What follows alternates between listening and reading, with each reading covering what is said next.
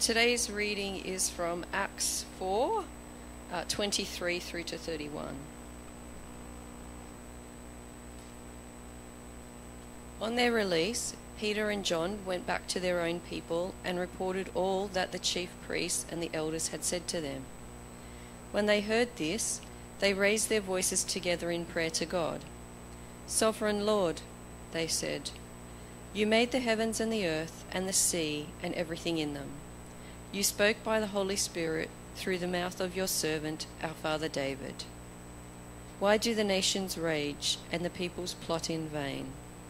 The kings of the earth rise up, and the rulers band together against the Lord and against his Holy One.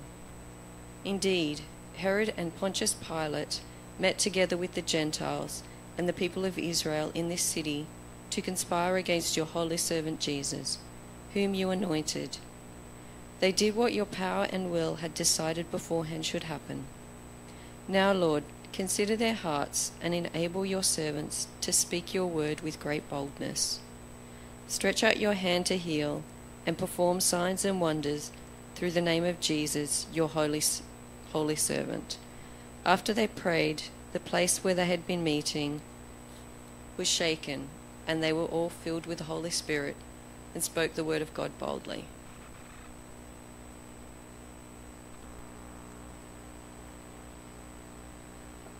Thanks, Karen. I encourage you to grab a Bible. I forgot to tell Melody I have a PowerPoint, so we won't have the PowerPoint. So grab a Bible and um, there won't be anything come up on the screen. Uh, but I encourage you to always uh, sit with the Bible as I'm preaching because that's where the authority is. And if I'm not taking it uh, properly, you need to confront me about that. Uh, but let's pray. Oh, firstly, I just need to say, did I set that up, Michael? Where's Michael gone? Did I set that up, you reading what you read? Did I tell you, oh, can you read whatever you read? No, sir. No. Thank you for calling me sir. Um, I just. That's all I wanted. No, no, that's. I just want to make it clear. I didn't have. I had no idea Michael was going to read that, and I acknowledge that maybe not everyone feels the same way. Okay, and I didn't put that there to try to go. Oh, I'm gonna. I'm gonna make everyone feel like they have to be happy with all the changes. That's not what I've done. Okay, because I know that you know these things can sometimes it was a personal reflection. So thank you, Michael. I just need, I had no idea that was going to happen. So there we go. Let me pray and we're going to have a look at this uh, text. Father God, uh, thank you for.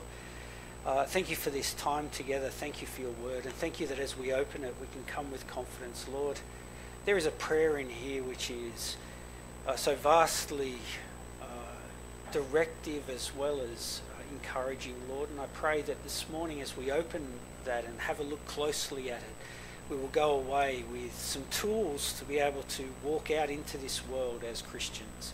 And so, Father, bless us now, and we pray this in Jesus' name. Amen. Well, it all started in 1935. Uh, hopefully, I haven't shared this story with you before. I'm not sure, to be honest, but World War One was over. World War Two had yet to begin, uh, but there was a war raging in Australia. I'm not sure if you're aware of it. Uh, Australia wasn't going to be defeated, so it reached out and it accepted an offer of 101 troops from a different country. Uh, that's all we needed. That's all we felt we needed to win this war. Uh, these fighters seemed like the perfect ally. They were per- difficult to defeat. They were relentless in attack. Uh, whatever the danger against them, uh, they had a defence against it. They were the perfect fighting force for Australia. But the war raged on, and the perfect ally uh, failed to defeat this enemy that we had, and they had, uh, and, and, and they couldn't conquer them. Well, the enemy already had weapons against this army that no one had thought about, so the result was a stalemate. The enemy remains in Australia today, but this new army decided they liked it as well. So for the past 80 years, they've been multiplying and taking over Australia effectively. And these fighters that came to help uh, have become our enemy. They are the formidable, indestructible, ever advancing, ever breeding cane toad. Now, I've lived in the Kimberley with the cane toads, and I have to tell you, they are relentless. Between 8,000 and 35,000 eggs are laid twice a year by each female. The gelatinous spawn wraps around rocks and plants in slow flowing water, ensuring new armies are born constantly. At six months of age, females can be spawning their own. Thank you very much, Melody. There it is. That beautiful looking creature is a cane toad. Uh, they are almost uh, indestructible. When I lived in the Kimberley, they had reach there and it was formidable. You can line them up with a golf club hockey stick, they just stare you down. You can move to the wrong side of the road and squash them, but you can feel their eyes peering into the back of the car saying, Ha, I will kill some animals even in my death. Dettol is effective, but you have to catch them first. We used to play youth group games uh, where on, on a farm whereas the winner is the one who collected the most uh, Dettol. We had lots of fun up at the Kimberley. They travel in a front and they conquer about 40 kilometres a year. They've reached down to Port Macquarie uh, and they're working their way westward through the Kimberley. Their attacks are relentless, they appear unstoppable, they just keep on coming, they just keep on resisting, they just keep on staring. It's that staring. See, their opposition is relentless. Well, in your Christian life, do you feel like you are up against an army of cane toad opposition at times? Just mentioning church with family or in your social circles brings a response against you which seems out of proportion and a little aggressive. Then, when you try to share the gospel with others, no matter what you try, no matter how much you love them, how much you explain to them, how much you invest into them, no matter how much you want them to know the saving grace of the Lord Jesus, they just keep on resisting. They keep coming back with more and more excuses, more and more reasons, no matter how unreasonable, how irrelevant, there is always an excuse. And perhaps you've tried every strategy. You've given them the bridge to life illustration. You've given them books to refute arguments about Jesus. You've introduced them to your friends. You've read the Bible with them. You've even organised a dinner with the pastor, and he was hopeless. He couldn't do anything.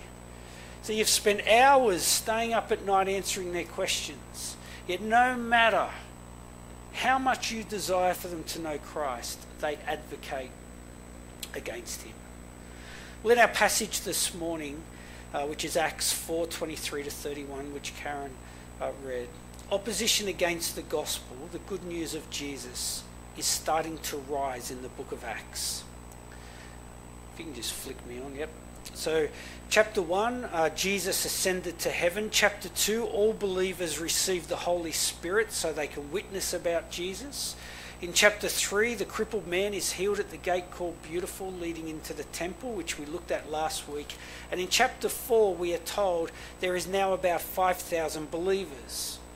But the disruption that was caused in the temple that we looked at last week with the healing, that destruction, uh, it caused a lot of problems with the temple authorities beginning in chapter 4. And they arrested Peter and John and they spent the night in jail. The next day, in chapter 4, verse 7, they're asked in response to the healing, By what power or what name did you do this? And then Peter says this in chapter 4, uh, verse 10. Know this, you and all the people of Israel, it is by the name of Jesus Christ of Nazareth, whom you crucified, but whom God raised from the dead, that this man stands before you healed. So the authorities decide they need to stop this problem from spreading further. It's disrupting their religion, it's disrupting the order, it's putting a threat to their power. So they command Peter and John in verse 18, they say this not to speak or teach at all in the name of Jesus. They're commanded, don't speak or teach at all. No, no, no doubt saying all worse things will happen. Well, Peter and John were released without punishment because the authorities couldn't figure out how to punish them as the people were all praising God in response. Now, just think about that for a minute. Here are the people who are meant to be leading the temple where God is meant to dwell. Something has occurred which has everyone praising God for it, and they are figuring out how they can put a stop to it. Then we come to this text today, and the significance about the interaction in the temple is that it is the opposition to Jesus that is now beginning to rise. See, there's now 5,000 people. The church is starting to get bigger, and now the opposition rises with the church. Well, the passage begins in uh, verse 23, and it says this. No, I haven't got it up there. Verse 23? No. Anyway, it says this. Verse 23. On their release, Peter and John went back to their own people and reported all that the chief priests and the elders had said to them. See, at this point, the followers of Jesus were just seen as another sect of Judaism. And here, when, he, when Luke specifically says back to their own people, he's setting the course for how Christianity is going to develop. See, they're legally under the authority of the temple, but spiritually they are not under those leaders. And they're increasing, and it's becoming very distinct from the Israelites. And the initial opposition from the temple authorities should have been the exact opposite.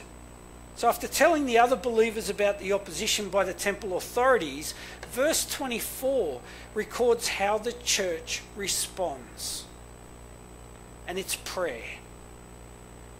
And as Luke records this prayer, we're going to discover why we should pray and what we should pray when we face the opposition to the gospel.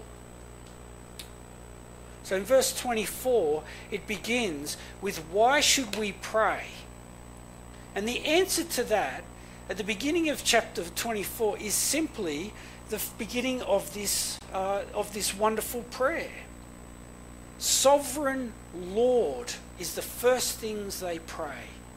Sovereign Lord. We turn to God in prayer because He is sovereign. To be sovereign means that to have the ultimate authority.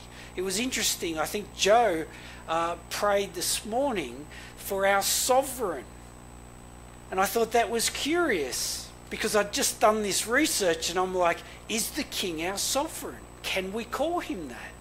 Well, of the land of the Commonwealth, yes. But in the land of uh, uh, but all the earth, no. There is one sovereign. And to be sovereign, you've got all power and all authority. And the prayer acknowledges God's sovereignty in three areas of our life. And the first is that God is the sovereign Lord over all creation. Have a look again at verse 24 there. Sovereign Lord, you made the heavens and the earth and the sea and everything in them. So it's easy to forget that God is the creator of all things. When we start praying, and I hear this a lot, it's like just pray to Him like He's your friend, like He's sitting next to you, as if He's in the same league, as if He's a best mate that you're calling upon to try to have a crack at something together. But that's not our sovereign Lord. He's in a different league. Yes, he loves you. Yes, he is your father. But no, he's in a different league. Say there's a bushfire threatening our homes. We can fall into the trap of praying as if we're picking up the phone, calling a mate to see if he's got time to pick up a hose and help us. Oh Lord, there's bushfires hanging around. Any chance you could put some out? But God is the one who controls the fire. He controls the wind. He controls the oxygen levels feeding the fire. He controls exactly when all that's going to happen.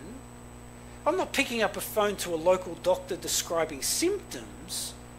I'm talking to the one who has designed my body, knitted me in my mother's womb, who controls every cell of my body, who is providing the heartbeat, the breath, and all that my body is. But notice also the prayer begins with Lord. See, Peter in chapter 2 has just preached clearly with this, after Pentecost, with this great final, I think it's verse 38. He says, This one whom you've crucified is both Lord and Messiah. See, as Lord and Christ or Messiah, we acknowledge that He is, is sovereign, but He is also in control. He is God Himself. He is the Lord of the Old Testament. Father, Son, Holy Spirit, Yahweh of the Old Testament is all bound here.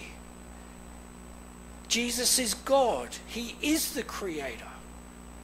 See, Jesus, the one who has risen from the dead, who is now in control and guiding the church in all that's happening in Acts, Colossians 1:16, Paul who says for by him all things were created things in heaven and in earth, visible and invisible, thrones, powers, rulers, or authorities, all things were created by him and for him. And there's no way of getting around. He's talking about Jesus. See, Jesus is creator. He creates everything we see, everything that is around us that we don't see, from the smallest microscopic hydrogen and oxygen elements that make up a drop of water to how they combine to make up the vast oceans. From the pebble in the lake to the great rock of Mount Everest, the plants, the trees, the rivers, the streams the tiger sharks, the Spanish mackerel, the little finches that sing sweet songs, the World Heritage listed blue mountains all around us, the barren desert sands, the sun that gives its warmth and its light, the fragrance of the frangipani, the rose, the gardenias, the skin that covers our body to protect us, the earth, everything in the earth, the sea, everything under the sea, space, every galaxy, every star, every planet Everything was created by him and for him, not just some esoteric God that we can try to figure out. Jesus is his name. And here, the temple authorities are saying, don't you ever speak in the name of Jesus again. Their own sovereign Lord of creation when opposition comes to the Lord Jesus in your life, when we bring that to Him in prayer, are you recalling all His sovereignty and His power?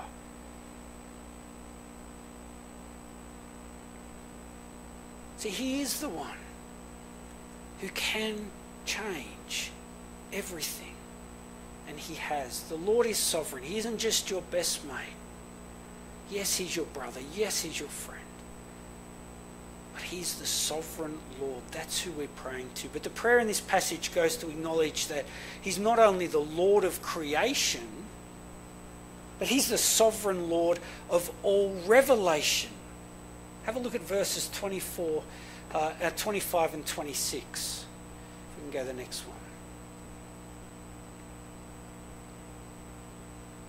You spoke by the Holy Spirit through the mouth of your servant David, our father David. Why do the nations rage and peoples plot in vain? The kings of the earth rise up and the rulers band together against the Lord and against his anointed one. See, that's Psalm 2.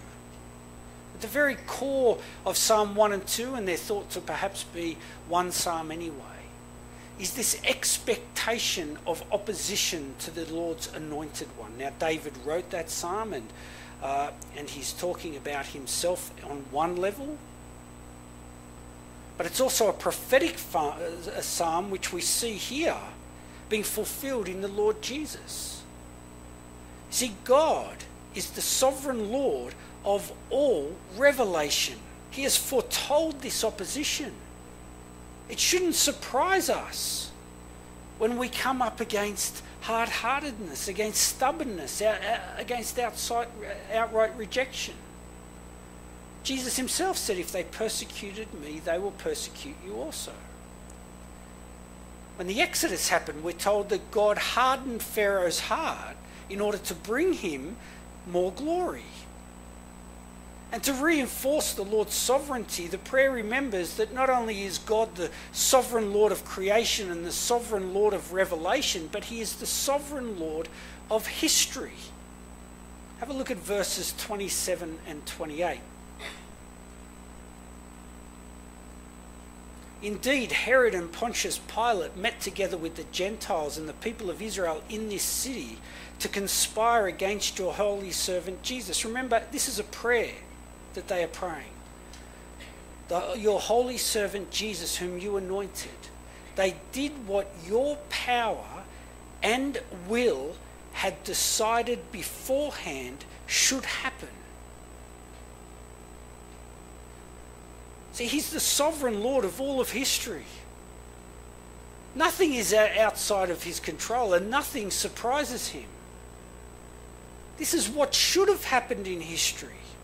We are reminded that Jesus was plotted against, arrested, falsely condemned, crucified. See, the way God works in history is often hard to understand. A situation which appeared like God had lost was in fact a victory. Now, Robert Tannehill said this In a time of threat, prayer can be a rediscovery of the sovereign God who wins by letting our opponents win and then transforming the expected result. This rediscovery can keep God's witnesses faithful in spite of threats. See, we don't always know God's plan and how He's going to make it. It's what looks absolutely hopeless into a victory. But he'd already won against the temple authorities. When the temple authorities were yelling with the mob, Crucify him, crucify him. See, when Jesus hung on that cross and he breathed his last, there was claims of victory on this side, but little did they know that they had played the part in God's plan of victory over sin and death.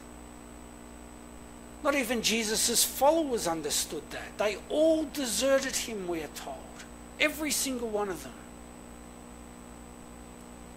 See, just as the cane toad was meant to destroy bugs eating the roots of the cane, the temple authorities, the teachers of the law, the Pharisees, those with all the power in Israel, were meant to glorify the Messiah when he came and proclaim him and do the work with the Messiah, but instead they become the enemy. But the more the opposition rises and the more they claim victory, God transforms this result to build his kingdom and bring himself glory. So don't be discouraged when you spend hours and your life and all you get is a brick wall. Don't be discouraged because everything is in God's hands. He calls us to be faithful in our witness. He will break that wall and turn that around if that is His will. So we may say, Why, O Lord? But we need never forget that even if we don't know why, there is a why. And that's proven by the cross. So the reason why we pray in response to opposition is because our God is the sovereign Lord over creation, over revelation, and over history. Well, we do need to ask the question well, what are we going to pray for then in the face of opposition? Well, verses 29 and 30 uh, is what they pray for.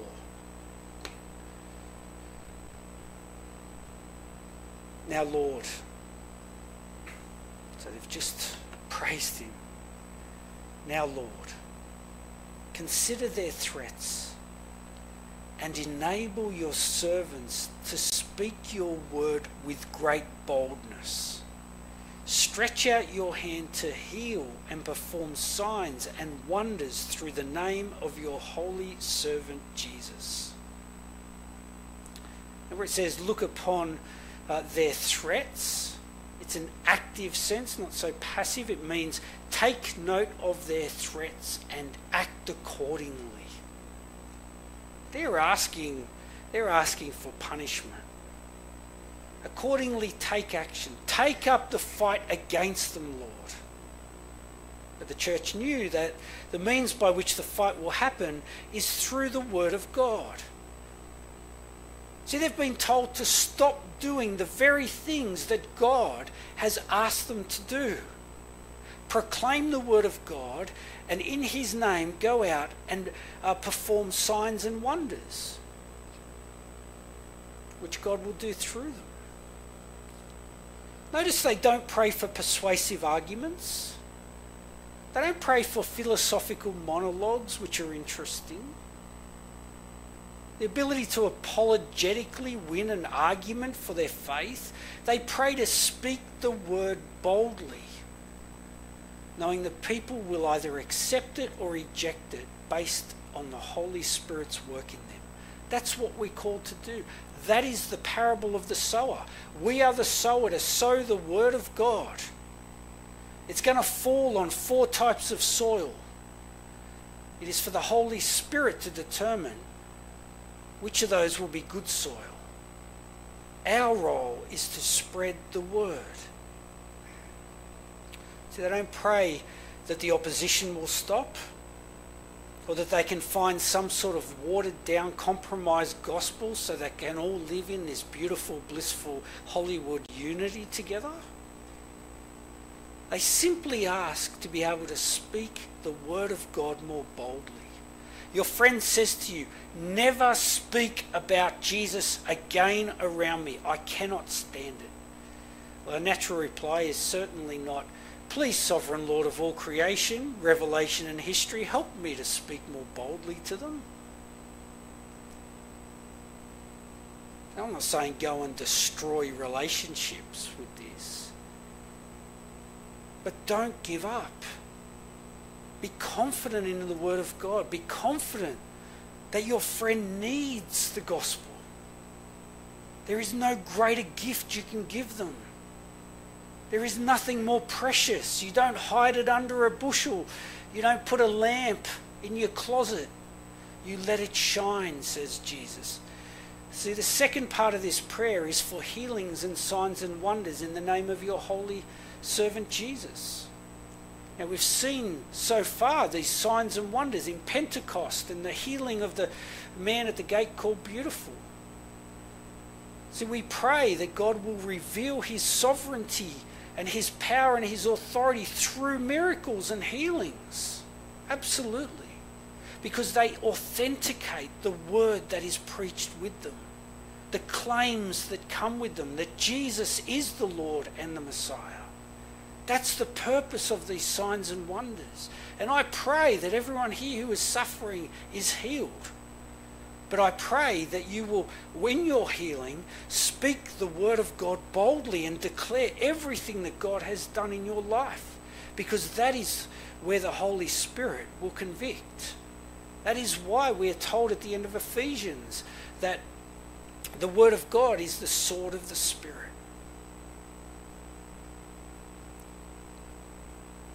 Well, Charles Simeon was one of the greatest and most persuasive uh, preachers the Church of England has ever known. I, I know I've mentioned him somewhere before. Um, maybe the next slide. In 1782, just three years after a dramatic conversion, he was ordained a minister.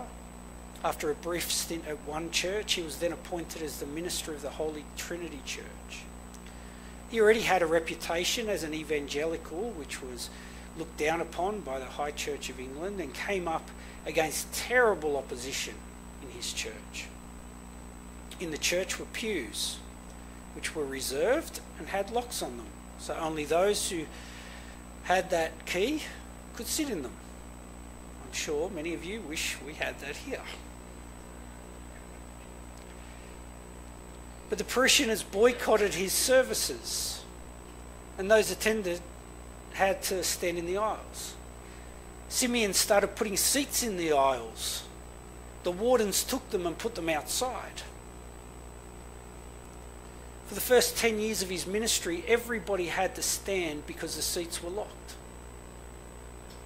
The wardens often tried to lock him out of his own services.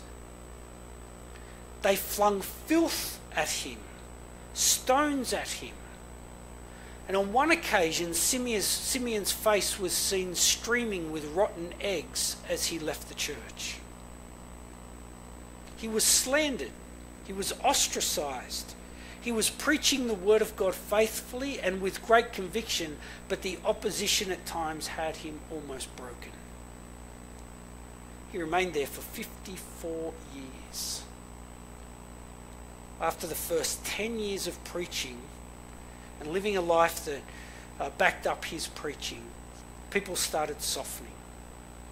His reputation changed so much through that perseverance that when he died, all the shops closed and mourners lined up four deep waiting to pay their tributes.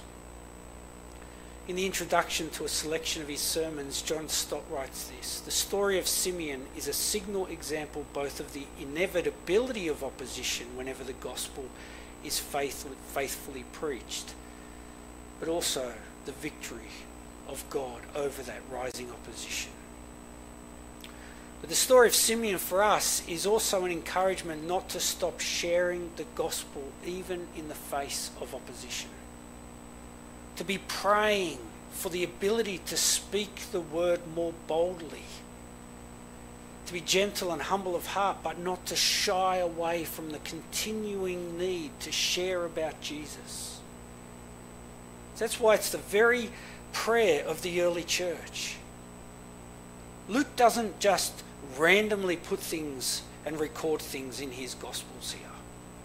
He is showing us that this is how they responded to the initial rising opposition. And this is how we need to respond to pray for boldness, to pray that God will show signs and wonders in our life so that we can point people to Christ. But you can't preach the word or, or speak the word. I'm not telling everyone to come up here and preach, but you cannot speak or share the gospel to your friends if you're not reading the word. Read the word. That's my application. I don't think we have a lot of faith in the word these days. You, all of God's authority is in this. I stand here each Sunday because I believe this is the inerrant the infallible Word of God, revealed just as He has chosen it to be revealed. And it is by the power of the Holy Spirit, through the sword of the Spirit, that people will come to Christ, people will grow in Christ, and people will continue in Christ. You can strip everything away you can take the buildings, you can take us back upstairs, you can we can go and sit outside, we can go and sit under the tree in the Kimberley like some churches do. We can do anything. There can be two of us that remain sitting in this space. But I will always pull out this word because that is the sword of the Spirit. And I pray that you are reading it or listening to it or doing something with it. Don't just come here on a Sunday and think that I'm going to feed you. This, there is no more valuable thing in your life. Don't leave it on the bookshelf. I am so committed to this thing. So committed. And if you ever ask me, which some people have, to stop preaching the word and start being more modern, well, then maybe there will be two of us left, but I'm going to keep preaching. But I know that this is the power of God. The gospel, the good news. There is no better news. There is nothing more important. There is nothing more valuable. And may God affirm all that with signs and wonders and wonderful miracles. I'd love that. But please read your Bible. Don't pray for boldness if you're not reading it. See, Simeon knew that there was nothing more valuable, and it will always remain. The Kingdom of God against rising opposition. The application wasn't to read your Bible, it's actually to pray, but do both. Pray boldness and pray that God will use us as a church to build his kingdom through his word as we preach it and proclaim it to the world.